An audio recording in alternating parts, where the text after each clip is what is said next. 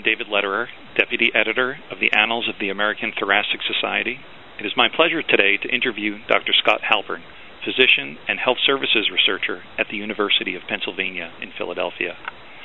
Doctor Halpern is the lead author of an original research article entitled Incidence and Distribution of Transplantable Organs from Donors After Circulatory Determination of Death in, in United States Intensive Care Units, published in the April two thousand thirteen issue of the Annals of the American Thoracic Society.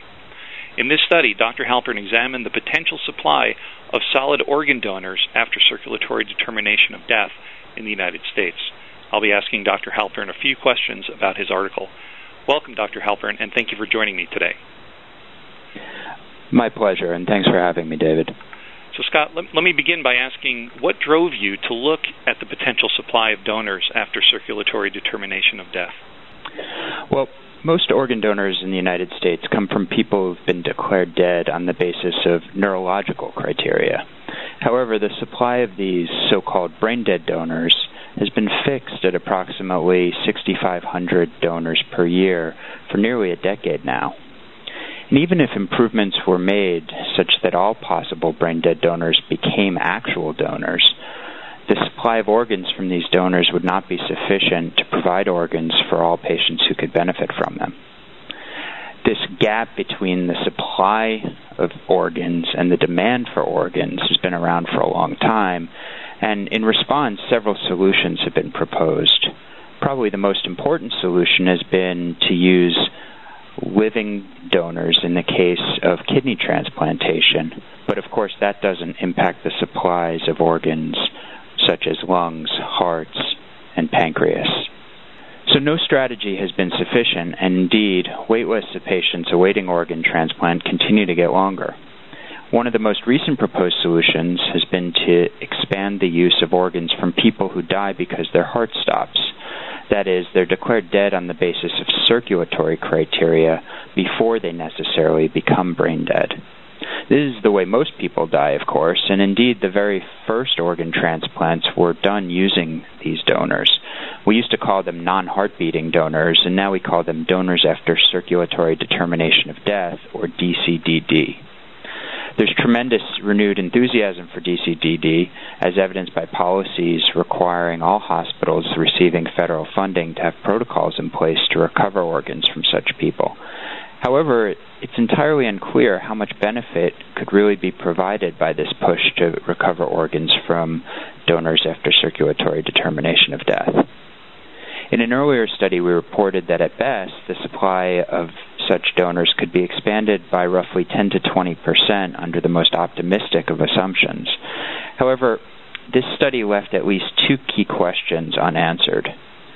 First, how many extra organs of each type, that is, kidneys, liver, lung, pancreas, could be obtained if we routinely identified all possible organ donors after circulatory determination of death? And the second question is that given the resources and expertise required for successfully recovering organs from such donors, is it possible to predict which hospitals are likely to yield the bulk of these organs so that we could target resources and expertise building more efficiently? And those were the questions we sought to answer with this study. Oh, great. So can, can you tell me how you went about answering those questions in your study? Sure. First, I should say that this type of research really requires a close collaboration with and support from an organ procurement organization, or O P O. That's because we need to not only identify actual donors, as many prior studies have done, but we also need to identify the quote-unquote missed opportunities, people who did not go on to actually become organ donors but could have. And this is a big undertaking because it requires reviewing the charts of everyone, or at least everyone within a defined region who dies, and then determine whether they would have been medically eligible to donate had they been identified in a timely fashion. Fortunately, O P Os do such massive chart reviews routinely for their own quality assessment initiatives, although they don't routinely collect all of the patient information that you'd need to say with confidence whether a patient could or could not have been a donor after circulatory determination of death. So we were fortunate in that the O P O that covers the eastern half of Pennsylvania, the southern half of New Jersey, and all of Delaware, which goes by the name of the Gift of Life Donor Program, was willing to partner with us and expand their normal chart review efforts to capture the extra data we needed to make such determinations. So we started by training the O P O's thirty or forty chart reviewers to use a new data acquisition form that we created, and we had them capture all of these data over a full calendar year. We then counted the number of donors and extra organs that were, or at least could have been, recovered from donors after circulatory determination of death, and then calculated how big a percentage increase this provided over the brain-dead organ donor supply from the exact same time period. Because the O P O has high-quality data on all one hundred thirty-four acute care hospitals in the service area with the geographic boundaries that I just mentioned, this partnership also enabled us to calculate how many donors came from specific types of hospitals, such as those with a certain number of I C U beds. Wow, that, that sounds like a lot of work. Well, tell me, what did, what did you find in your study? Were there many potential D C D donors? Well, I think a lot of it depends on uh, how you look at it. I think the first thing to keep in mind is that we intentionally used optimistic approaches to estimate the supply. And this was our goal from the beginning. We wanted to take a best-case scenario approach because it's likely that the field is going to evolve to be more inclusive in the future. So we wanted to produce results that, even if they were overly optimistic today, they might realistically portray what's possible down the line. With that said, we found that the full capture of donors after circulatory determination of death would allow us to perform up to fifty percent more lung transplants each year, or roughly an extra seven hundred procedures annually. Oh, well, that, that seems like a lot of extra transplant procedures. How, how does that compare to the number of people waiting for lung transplantation in the U S? Well, within a few years, if these numbers are true, this could certainly be enough to nearly eliminate wait lists for lung transplantation. At the very least, it would help make the waits for lung transplantation much shorter. However, it's not the only thing that would need to happen. We would also need, for example, to train more thoracic surgeons to understand how to recover and transplant lungs from donors after circulatory determination of death. At present, only a handful of surgeons have much experience doing this procedure. But that seems to be a solvable problem. Okay, but you looked at uh, other solid organ procedures as well, like kidney and liver transplant. How many more transplants might we see there? Well, the increases in the supplies of these other organs, uh, unfortunately, would not be nearly as robust. Full capture of the entire supply of donors after circulatory determination of death would increase the supplies of kidney, liver, and pancreas transplants, for example, by no more than twenty percent. And again, that's a really optimistic estimate. Of course, even a small boost to the supplies of these organs would be a considerable benefit to the one hundred thousand or so patients who are currently waiting for these other organs, most of whom are waiting for kidneys. And many, if not most, kidney transplant surgeons have already learned how to have great success with donors after circulatory determination of death for kidney transplantation. So some of the other problems that I mentioned may not manifest in improving the kidney supply, for example. So you looked at one hundred thirty-four acute care hospitals. Did you did you find anything notable about the types of hospitals where these organs were likely to be found? We did, and I think this is actually the good news part of the story, or, or, or the particularly good news part of the story. So keep in mind that the numbers I just mentioned were all best-case scenarios, but a big barrier to realizing these best-case scenarios is that doing so would take a lot of education of clinicians about donors after circulatory determination of death and would require development of hospital-specific protocols, not only to identify these donors in real time, but also to manage them up and through the time of organ organ recovery. So we were excited to realize that about three-quarters of all of these donors could be found in just one-sixth of the hospitals in our region. And almost all of these high-yield hospitals were pretty easy to identify. Almost all of them had at least twenty I C U beds and a level one or a high-volume trauma center. And this is important because it suggests ways to target educational resources most efficiently and may allow experience to build more quickly in these high-yield places. without physician and nurse comfort with donation after circulatory determination of death, it's simply not going to happen. And building that comfort really requires experience. So I think there are ways to do this by targeting the high-volume hospitals. Okay, so what does this mean for, for the practicing clinician? How do you envision your findings uh, might influence the day-to-day practice of an intensivist and other providers in the I C U?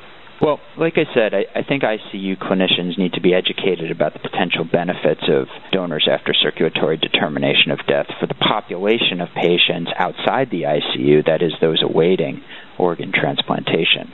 The problem is that most I C U providers will see none or at most one potential donor after circulatory determination of death each year, and that's not enough to build comfort with the practice. So their willingness to embrace D C D D management as an important part of critical care may understandably suffer. So I hope that our data can be used to help providers, particularly those practicing in the high-yield donor hospitals that I just mentioned, to understand the potential benefits of embracing management of donors after circulatory determination of death and working with their local O P Os and transplant teams to develop and improve their protocols for identifying such donors and recovering organs from them when families consent.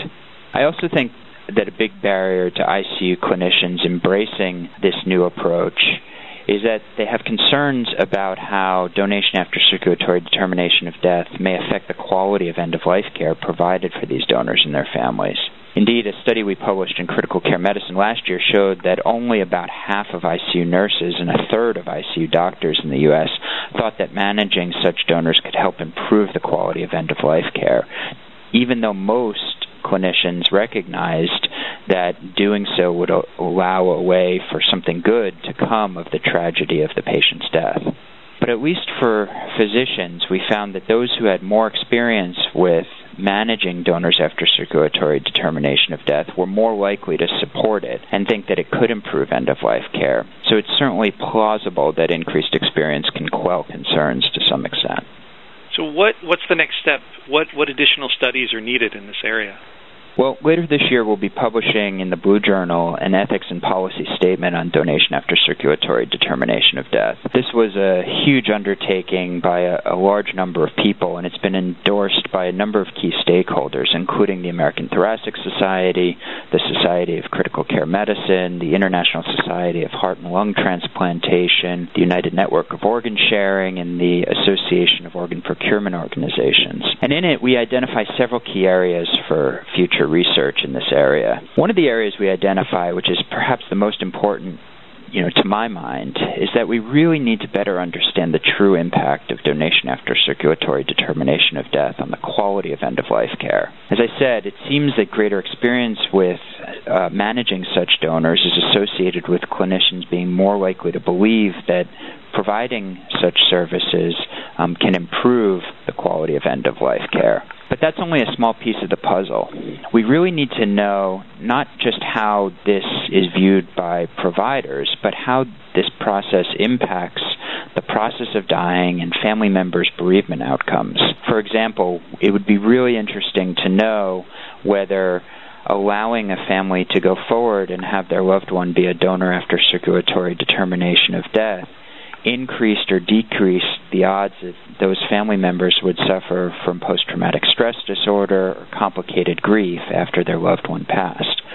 This is hard research to do because it's tough to find a large number of these donors in whom family perceptions and experiences could subsequently be evaluated. But even some evidence in this area, I think, would be really helpful. And it might alert us to ways that we can do this better or might reassure those clinicians who continue to harbor doubts about the practice that it can be done sensitively and with good outcomes. Scott, thank you very much for your comments today and for spending this time with me. My pleasure, and thank you, David.